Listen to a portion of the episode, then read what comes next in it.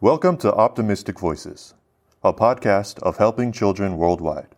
We help children worldwide by strengthening and empowering families and communities. This podcast is for people interested in deep conversations with thought leaders in the fields of child welfare, global health, and international missions.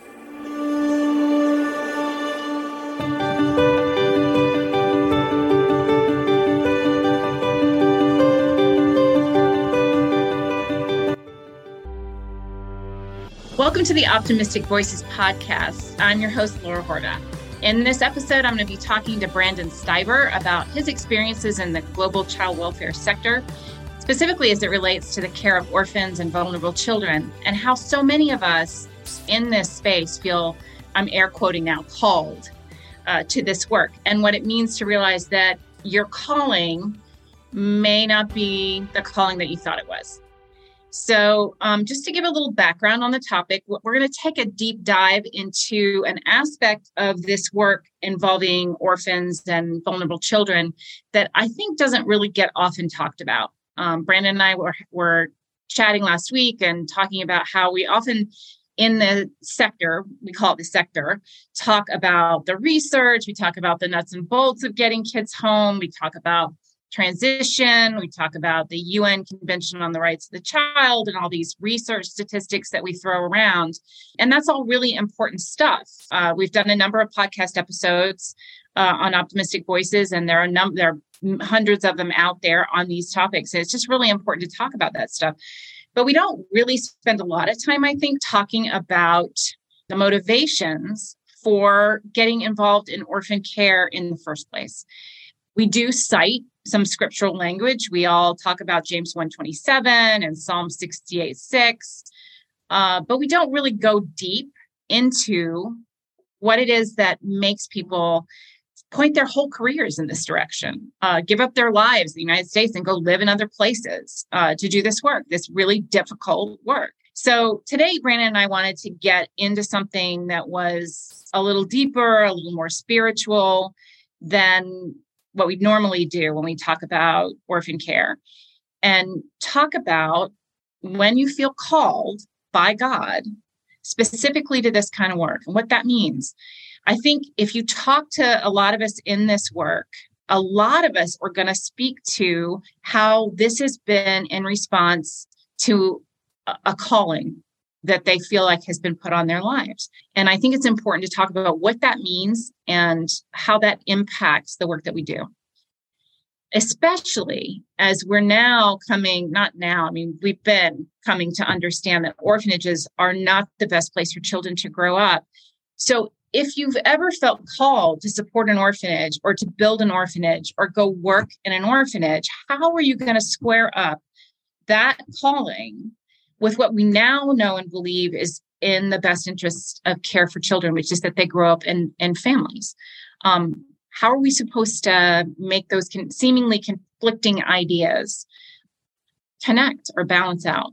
So I'm really excited to have Brandon on the show today. He is the Senior Director for Global Programs and Partnerships at 1Million Home.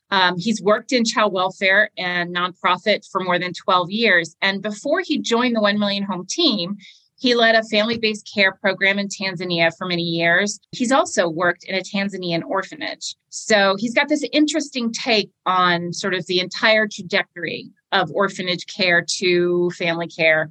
And a lot of experience in that. He also teaches on issues that face at-risk children. He teaches at the university level, and he's really passionate about Indigenous leadership, like we are at HCW. We really prioritize local leaders, local solutions for local problems, community mobilization, and then pulling different global entities together to deliver the best care for at-risk children really around the world. So we've obviously asked Brandon to be on the episode because he shared that he did receive a calling early on in his life to travel to Tanzania and serve orphans there. And he worked for an orphanage while he was there for several years before his journey took him on a very different path that's ultimately led him to 1Million Home. So Brandon, it's great to have you on the show today. We're thrilled you're here. Thanks, Laura. It's awesome to be with you. Okay, to kick us off, I want you to share a little bit about the work of 1Million Home, who you are, what you do. So why don't you share with the audience a little bit about that?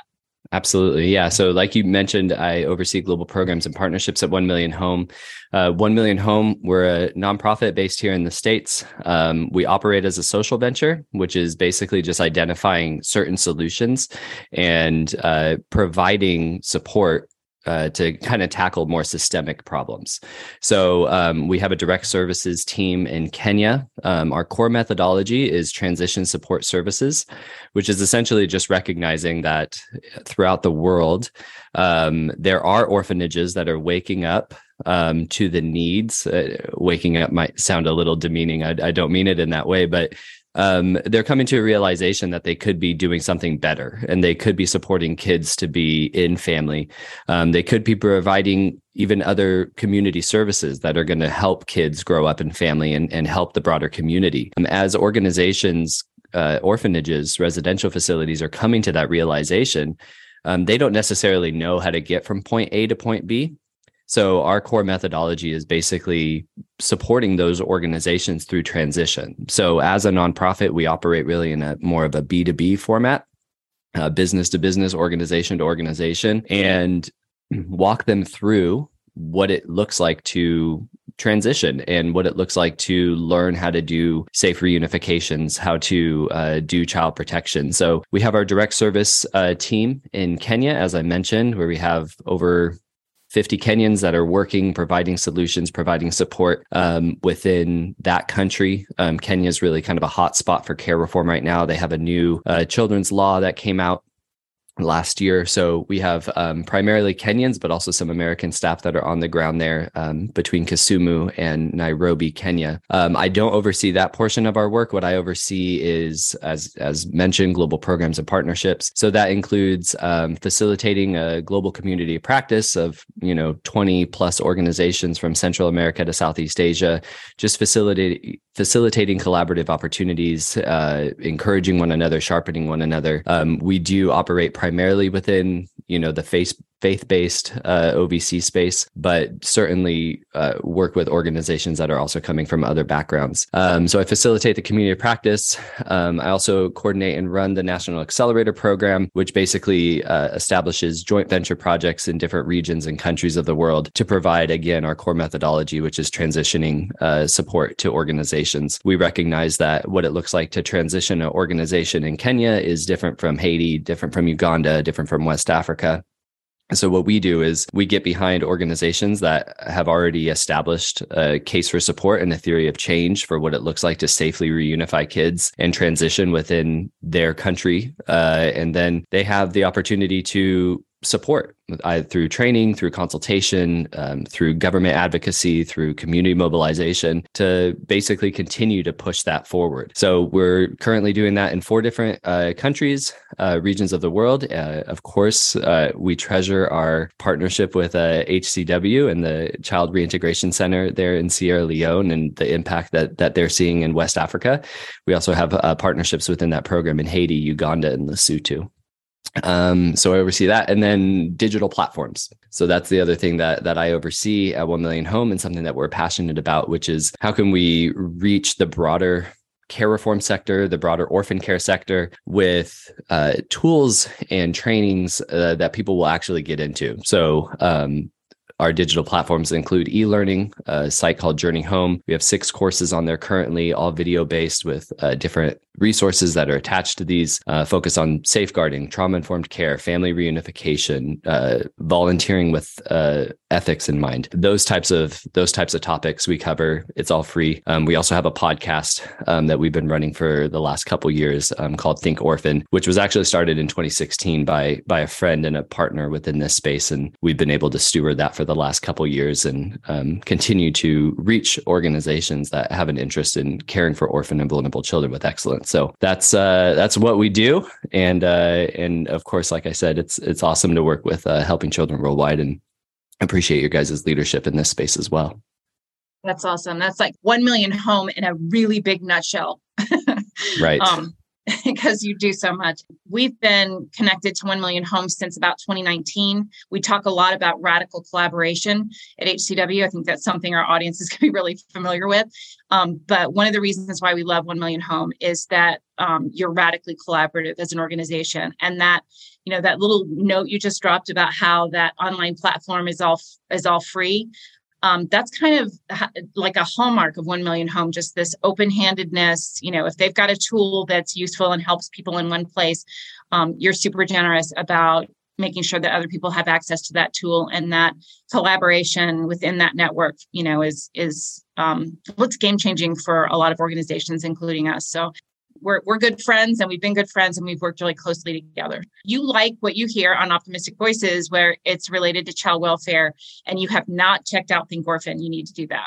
I want to get to the topic. And so, first of all, can you talk to me a little bit, like give a little bit of personal Brandon history in terms of your calling and where it led you, and just talk a little bit about that? Right. Yeah, absolutely. So it all started for me when I was in university, like a lot of young Christians, you know, that's a really formative time, really for any young adult, but certainly, you know, kind of leaving the nest and, you know, getting my feet wet, living on my own. I had moved from the central coast of California, moved to Southern California, and was attending a university there. And I started I got into like an education program. I thought I was going to become early elementary school teacher. That's what I thought I was going to become. That was the track that I was in. I was supervising an after school program. I was teaching Sunday school at my church. So I was just like, yeah, I'm going to work with kids. I love working with kids. And it was at the church that I was attending on Father's Day in 2007.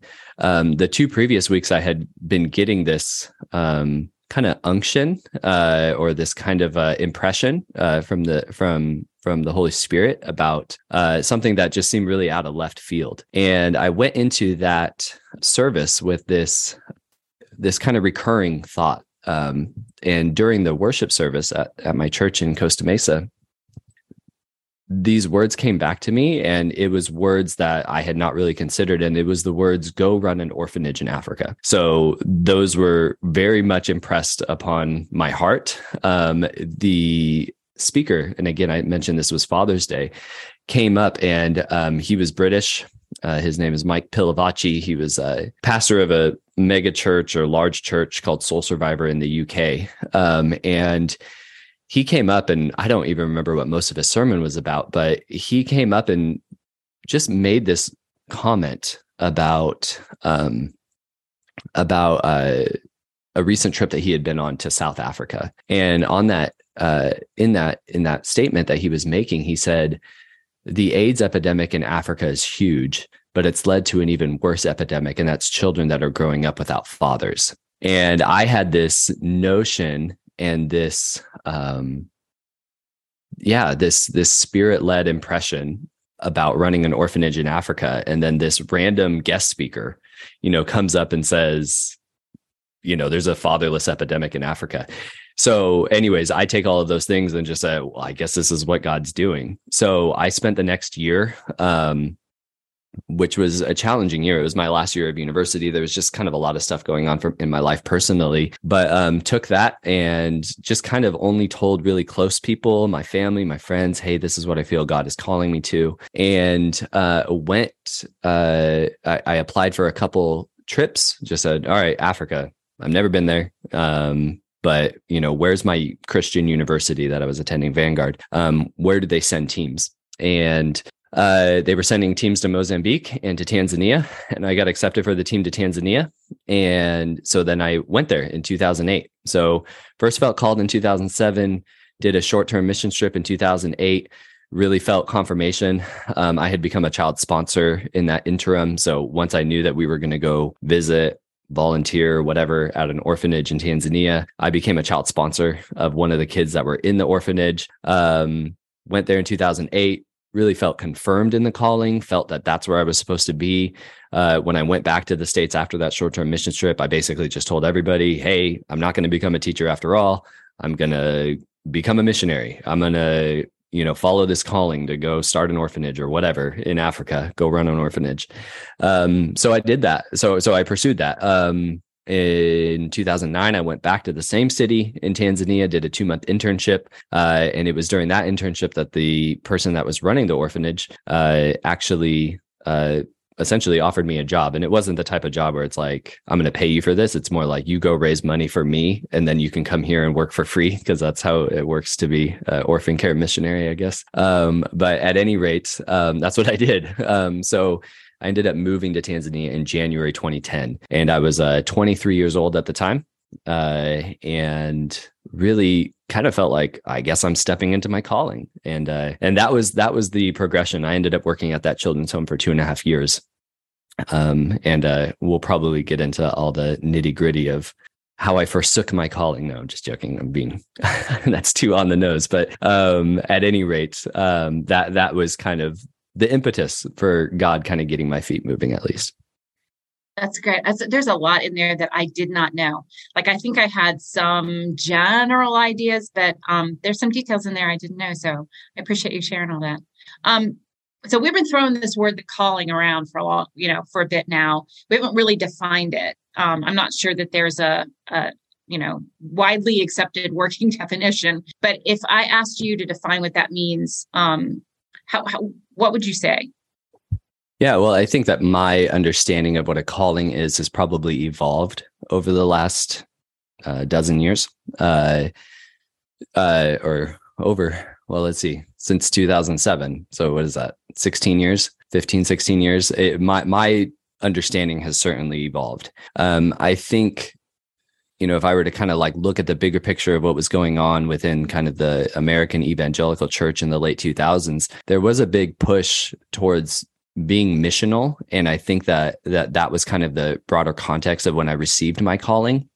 I think at the time, I probably kind of saw it as more of a destination. That's where I'm going. I'm going to fulfill this calling. God has given me a job, so that's what I'm going to go do. Interestingly enough, from the moment of getting that calling or that impression from God, it was only 2.5 years later that I actually moved to Tanzania, moved to Africa to, start working at an orphanage, and actually kind of only be a step or two away from actually running an orphanage. And again, I was only 23. So I think that is often what people kind of come to, is kind of viewing a calling as a destination. I think what I have more come to recognize is that calling, which is related to the word vocation, is really more of a journey. It's a path. It's a direction.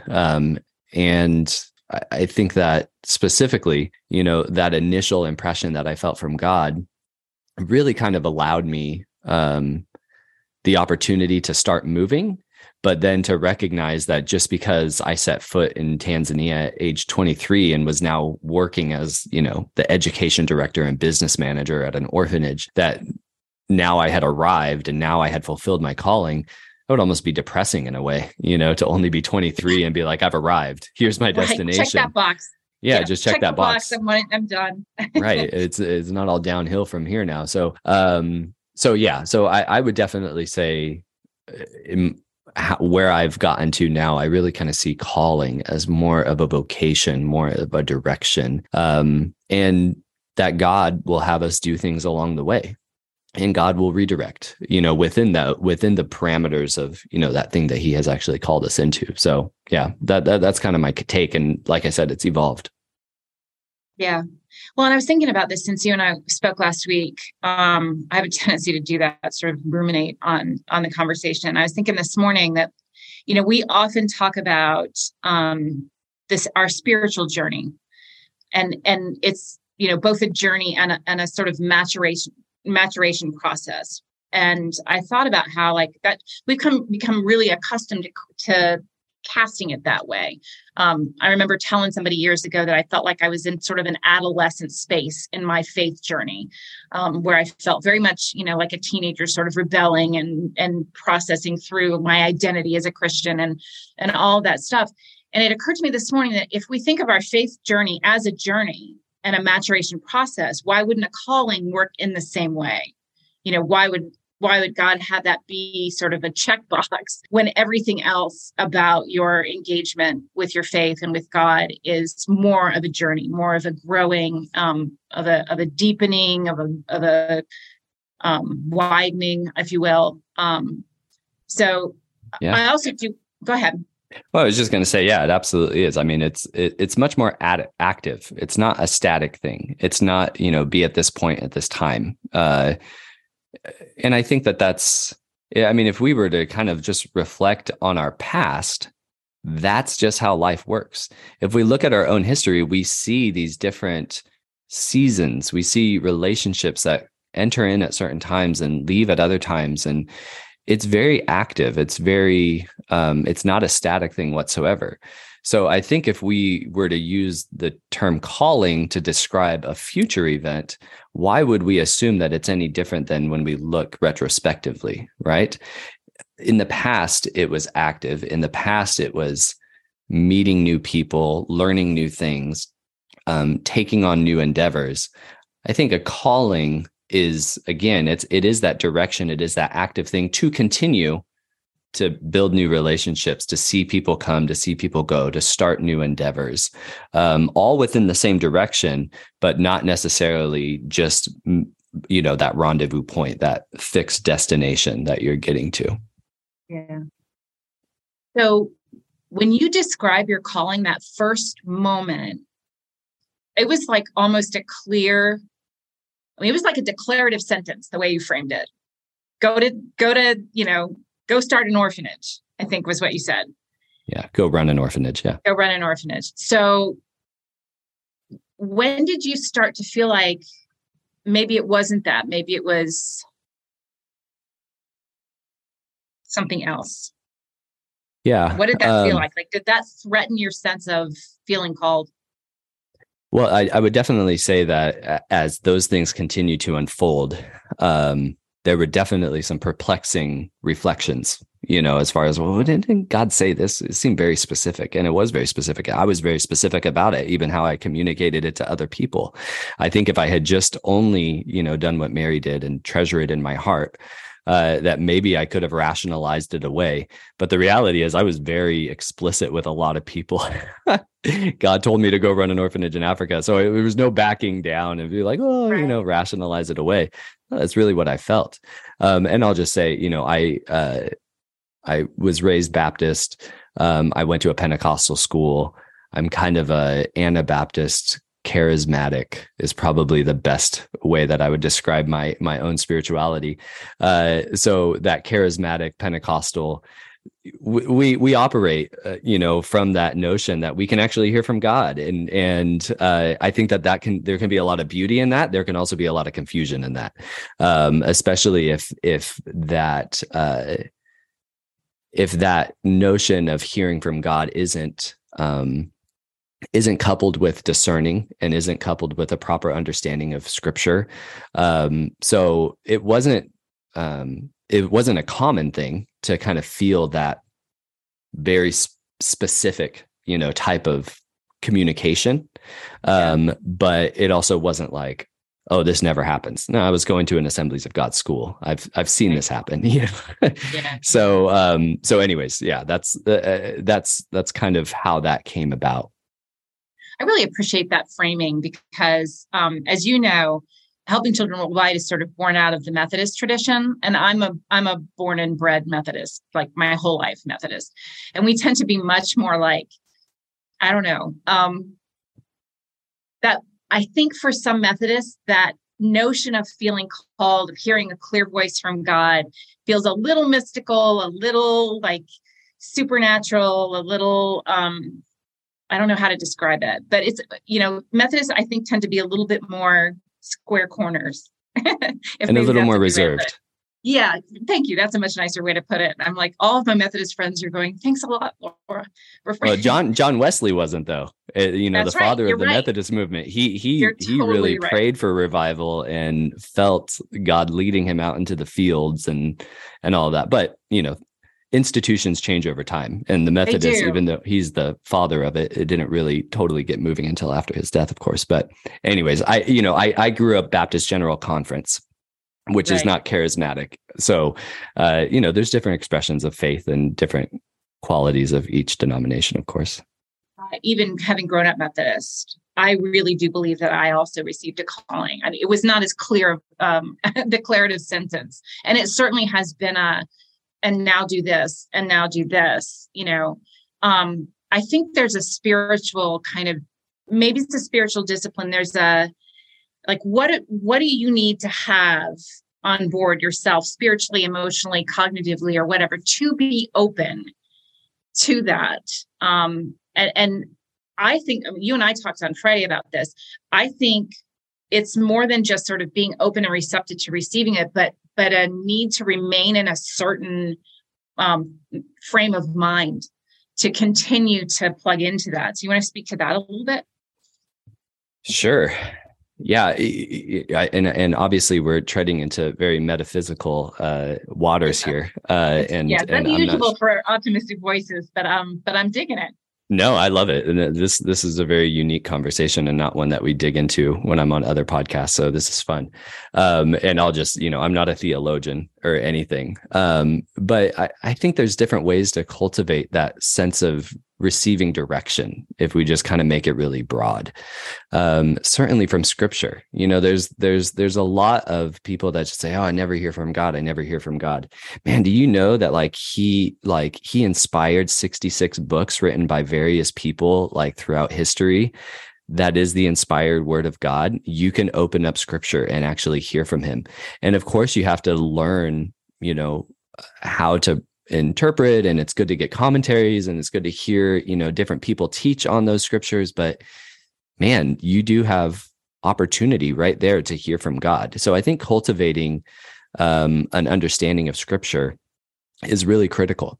And even when it comes to those moments of prayerful contemplation, you know, such as I was having during that worship service, that reflective piece around scripture is actually really going to serve your own prayerful, you know, insight that you might gather.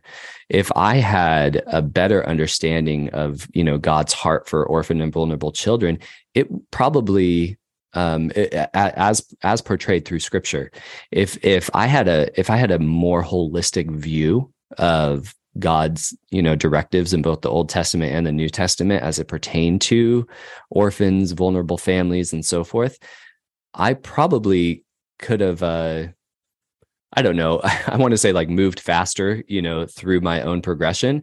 But the reality is I had a very surface level understanding of God's heart for the orphan as portrayed through scripture. And what I perceived as what God was calling me into was also a very kind of surface level application of what it means to do orphan care, which was just go run an orphanage, you know, because that's what people do, right? And it was the mid 2000s, and that's what people do in the mid 2000s, right? So, so I do think that even as we're hearing from God, if we can, you know, check that against scripture and really have a heart and really have a desire to perceive what God is speaking with the help of the Holy Spirit, then that's going to serve us well, you know, as believers, as people that want to follow Jesus, right? We want to be followers of Jesus. So, so I think that those are two really important things is, you know, spending time in prayer and really getting into scripture and wrestling, you know, with the things that God is potentially calling us to. Yeah, I think that's so important. That kind of begs for a sort of like maintaining an openness. I think people can like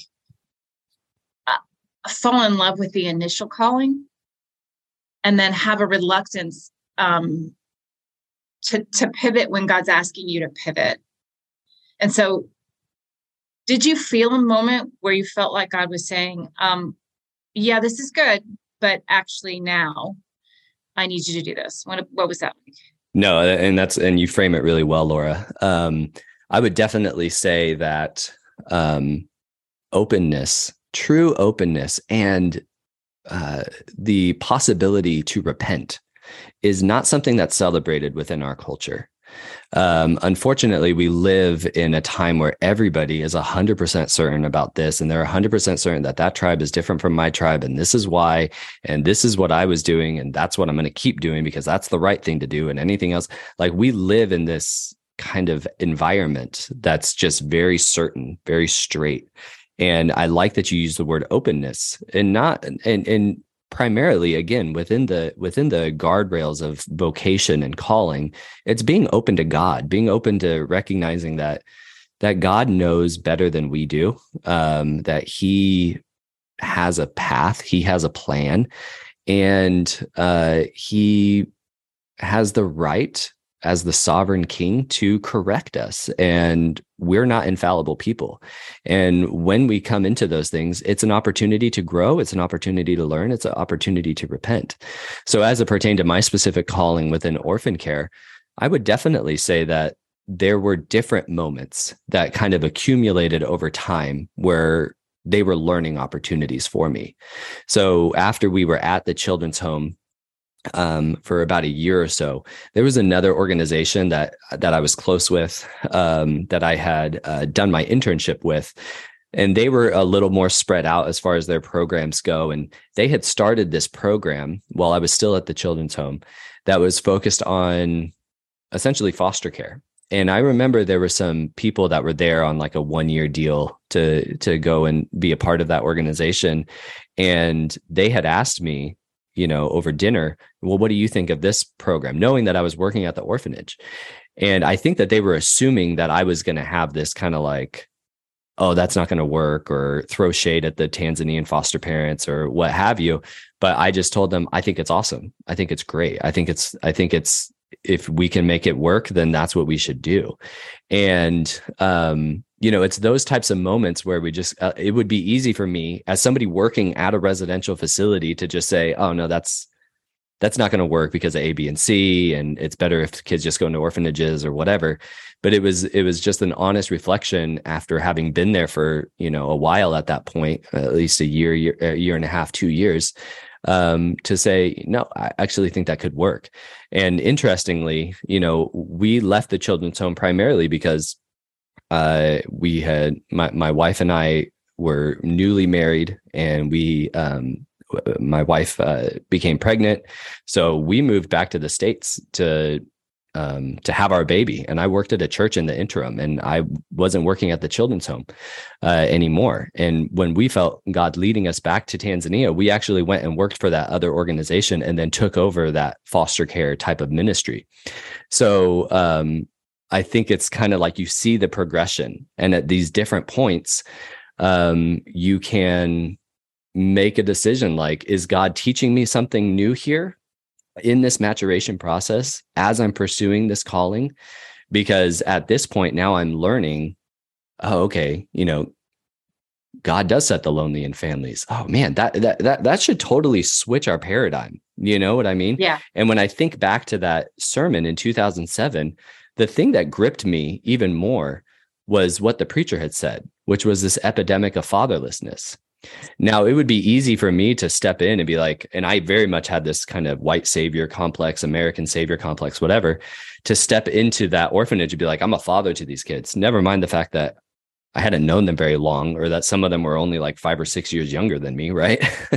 But, I had this kind of complex and this understanding of like, I'm a father to these kids. Well, that's not, to use a term that we probably use too much at 1Million Home, that's not a scalable solution. Releasing at the very least, yeah. Yeah, releasing 20-something, Americans to go solve fatherlessness in Africa isn't scalable. Right. It's not the right approach. It's not anything. But if we, as whoever we are, whether we're American or something else, can promote the support to fathers and mothers, right? To actually solve that crisis of fatherlessness, to solve that crisis of kids growing up outside of parental care. If we could actually promote that and support that, well, that actually is, you can multiply that. And that's actually God's design from the beginning of time anyways. Exactly. So anyways, coming across those opportunities to kind of rethink and to kind of devote, energy and thought space to something new. is important. So here's what I'm kind of hearing you say in your story. So the first thing is you hear this, you know, you're 20, whatever years old, you're in college, you hear this guest speaker preach, and you hear this call, go to Africa, support an orphanage. And so the first step is just answering the call. It's just, send me. I'll go where you send me. And then the next is a moment. I'm feeling like these moments along your journey, the moment that you're in this space where this foster care program and you're saying, oh, there's a different way to do this. Like, it's not just put kids in an orphanage. There's a program that's actually functioning and working by putting kids in a family. And then you become a father. And I know, because I'm in a similar space, becoming a parent, changed everything, understanding what that was and what I wanted for my kids, changed how I looked at the work that I did. And it's just interesting to me how God has taken you on this, this journey of calling and sort of presented you with these learning opportunities, but at the moment where you needed that specific thing, right? Absolutely. And it's funny, you mentioned that send me. I only have one tattoo, mainly because I started having kids and I can't afford them anymore. But it was it was Isaiah 6:8, and it's on my shoulder, and it just says send me. And I got it that year. So it was very much that take the first step.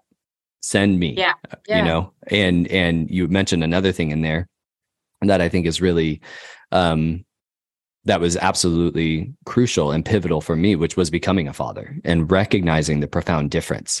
Because if God's calling me into a space to end fatherlessness, whether that be in Tanzania or elsewhere, I need to actually know what it's like to be a father, not just to be somebody that really loves the kids that I was working with in Costa Mesa, or really loved the kids I was working with in Moshi, Tanzania, which was true and honest, but I wasn't their father. I was the, supervisor, or I was the teacher, or I was the whatever.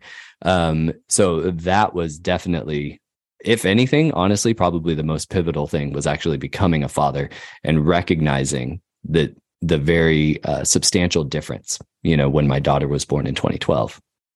Yeah, I think that's what happened for me too. I think, when you're handed that baby for the first time and you realize that you would literally give your life if you were asked to, you would just without hesitation. And I remember thinking, why would I not want that for those kids that were serving in that orphanage in Africa? I want them to have that because that's what I want my daughter to have. I do think that's profound. I want to circle back to this idea of openness, because you and I we didn't talk about openness. We talked about self-reflection and humility. And one of the things that we've shared on previous Optimistic Voices podcasts, I think in the most recent episode, which I don't know when this one is going to air, but we talked about the moment as an organization where we got radically honest with ourselves, where we had to recognize that harm was happening in the orphanage on our watch, that harm was happening to kids that had grown up in the orphanage and had aged out and were not making it and were really struggling to do life. And when we got brave enough to really shine the light, and we say, we shone the light in all the dark corners.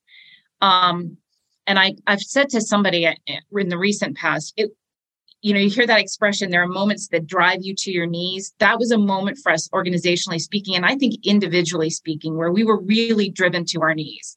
So you and I have been talking about this idea of radical humility and how that plays into how you both receive a calling and understand your calling. And then I think just sort of maybe responsibly answer it or follow it. Do you want to speak to that a little bit? Yeah, absolutely. No, I think humility is key. And I think that there's examples even in scripture, of that humble path. I mean, this is something that Christ calls us to himself, and he was humble, he was meek. And yet he had all the authority, all the power, and yet he's actually calling us to be humble. And he was infallible. We are very fallible, you know? So I think having that, even in the midst, like, it wasn't a sin for me to hear from God, you know, go run an orphanage in Africa. If he had said something other than that to me, I probably would not have understood which step I was supposed to take, because the next step was the right step. It wasn't what I had in my mind as the destination wasn't necessarily what would be best for children, but if it wasn't for that word, I would not have even started to move. You know what I mean? So I do think that it is, you know, finding that next step. But it takes humility. It does take self-reflection, because, you know, again, once I had my own child, I could reflect on what I had said in terms of, I mean, I have very clear notions. I remember being at language school in 2010 and talking with a humanitarian guy from Italy that was also in the same class as me. And we were having a drink together. And, you know, he said, well, as I was sharing with him about the orphanage that I was starting at, do you see yourself more as a father or as an educator? And I said, oh, for sure, more as a father. Right. And it was in the opportunity to actually walk that out. And my interactions with those children at the orphanage, and then to have my daughter be born, to actually reflect and say, oh no, this is different. I was an educator. I was the business manager. I was a mentor in some ways to some of those kids, but I wasn't a father. And in many ways, what would have been a better approach would have been to actually getting those kids fathers and mothers. Right.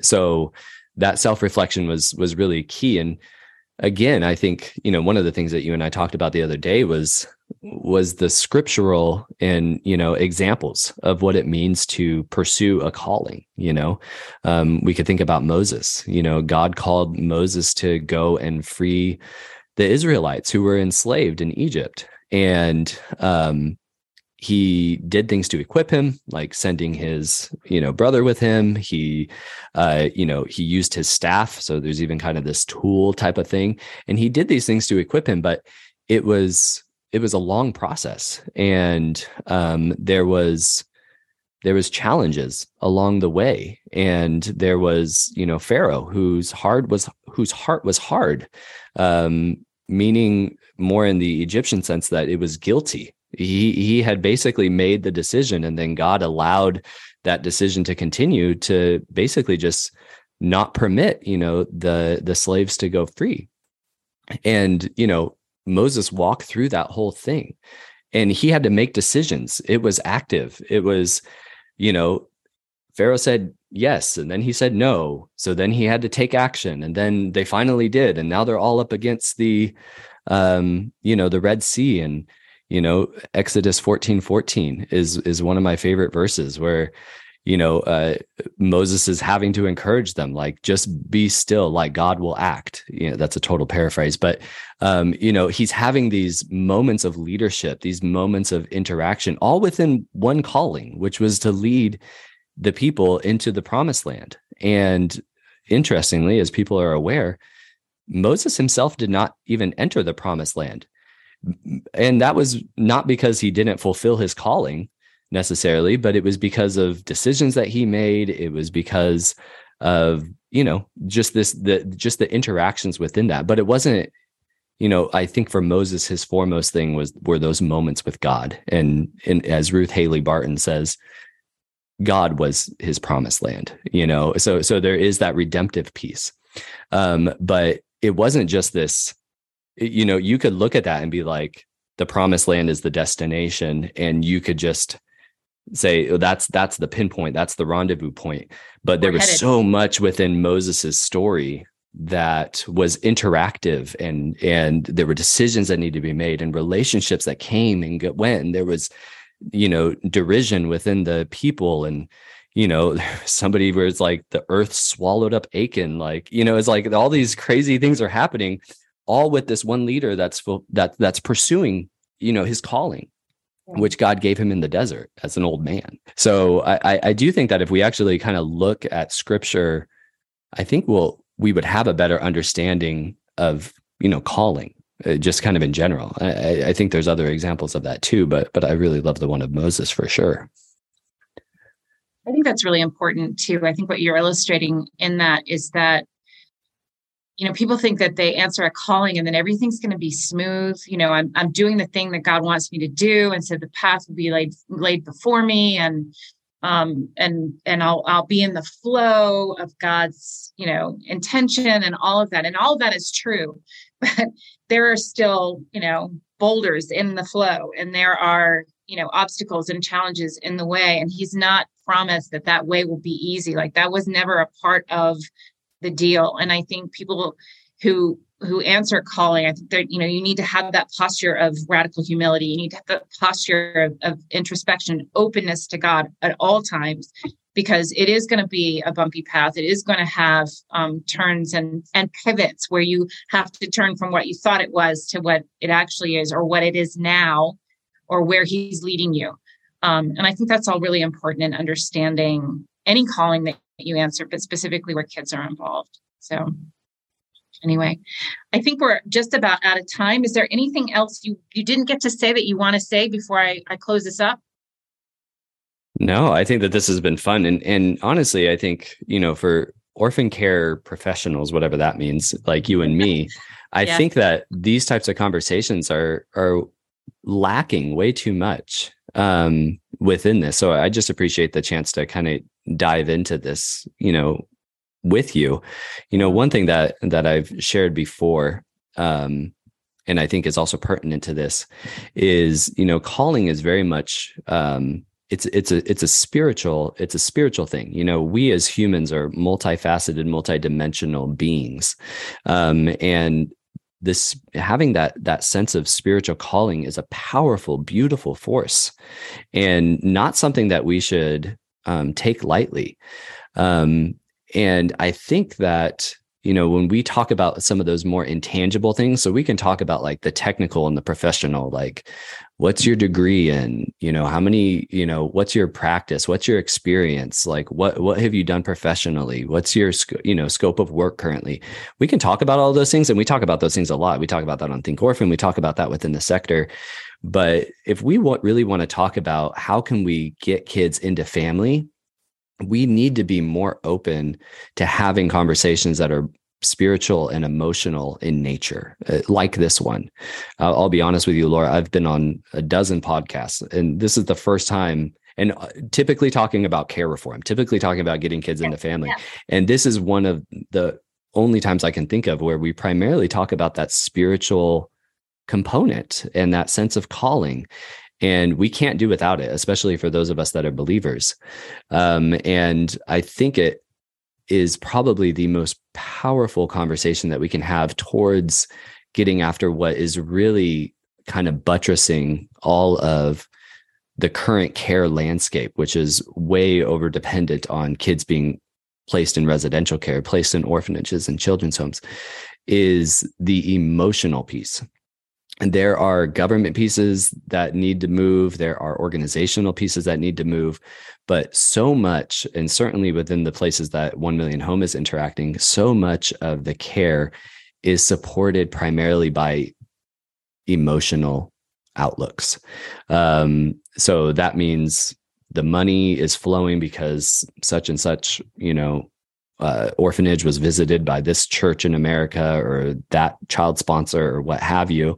But that money is very much linked to the emotion. And then the people that are working there, they're benefiting from that because that's their vocation. But again, there's a lot of emotions in that. So if we're going to really kind of unwrap these practices, we have to be willing to get into the spiritual and the emotional components that are really kind of fortifying a lot of, you know, the apparatus that care systems are sitting on. So I just really appreciate this, you know, conversation. And a lot more could be said. In some ways, I feel like we talked about the same topic a few days ago, and yet this conversation has even been different from that. And I think that's just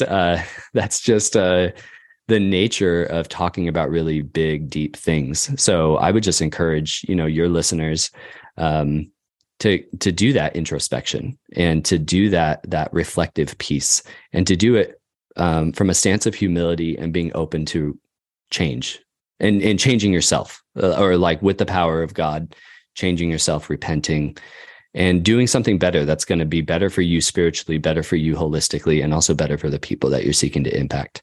So yeah, I guess that'll be my parting word. But this was great, Laura. Oh, thanks. I appreciate that. And I agree. I think that the indication, the comment you just made about the fact that we just had a almost completely different conversation than we had on Friday, it's just an indication that there's so much more to be said on this topic. So I'm not going to let you get off that easy, though, because, you know, when we close out Optimistic Voices episodes, we always ask our guests to share with us one thing that keeps you optimistic in the work that you do, because the work that we do in this sector can be heartbreaking sometimes. So what is it that keeps you optimistic in this work?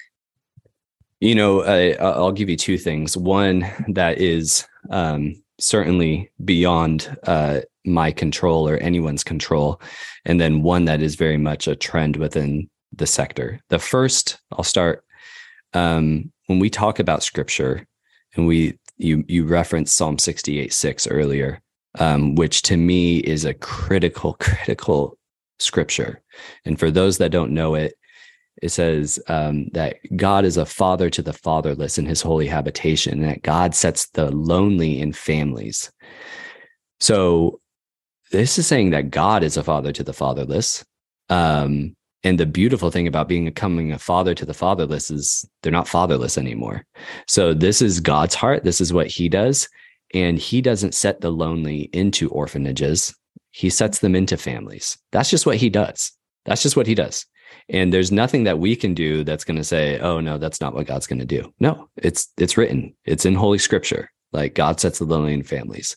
And so that definitely gives me hope, because that's who he is. That's who God is. And then the second thing is more within, you know, again, kind of like a big picture within our dominion. You know, God has given us dominion over the earth, as it says in Genesis. And within that space, both Christians and non-Christians, we are seeing some shifts within global child welfare, walking back some of the over-reliance on residential care. And there's still so much work to be done, but the conversation, I would say, has shifted quite tremendously from what it was 20 years ago, when we were still in the throes of the HIV AIDS epidemic and all the ravaging that was doing on families in the global South. So I would just say that it's encouraging, and I feel optimistic about the trend within orphan care space and within child welfare. So having more conversations like this, having more conversations like what we have on Think Orphan, more organizations that are entering this space, I think is certainly an encouragement and something to be optimistic about, that we'll continue to see kids reenter family. I completely agree. Listen, thank you for joining us on Optimistic Voices. And I thank the audience for listening in. We like to say it's a big, messy world out there, and there's no shortage of need. There's certainly, as Brandon says, a ton of work ahead of us and lots to do, but we believe that with radical courage and radical collaboration, we can change the world. If you like what you hear, please tune in for other episodes of Optimistic Voices and check out Think Orphan. Brandon mentioned an author, and we're going to throw that author's name and her book title in our show notes, so you should check that out. That book's on leadership and how Moses applied that servant leadership in his own life, and I think you'll enjoy that. So thanks again for joining us, and we'll see you next time.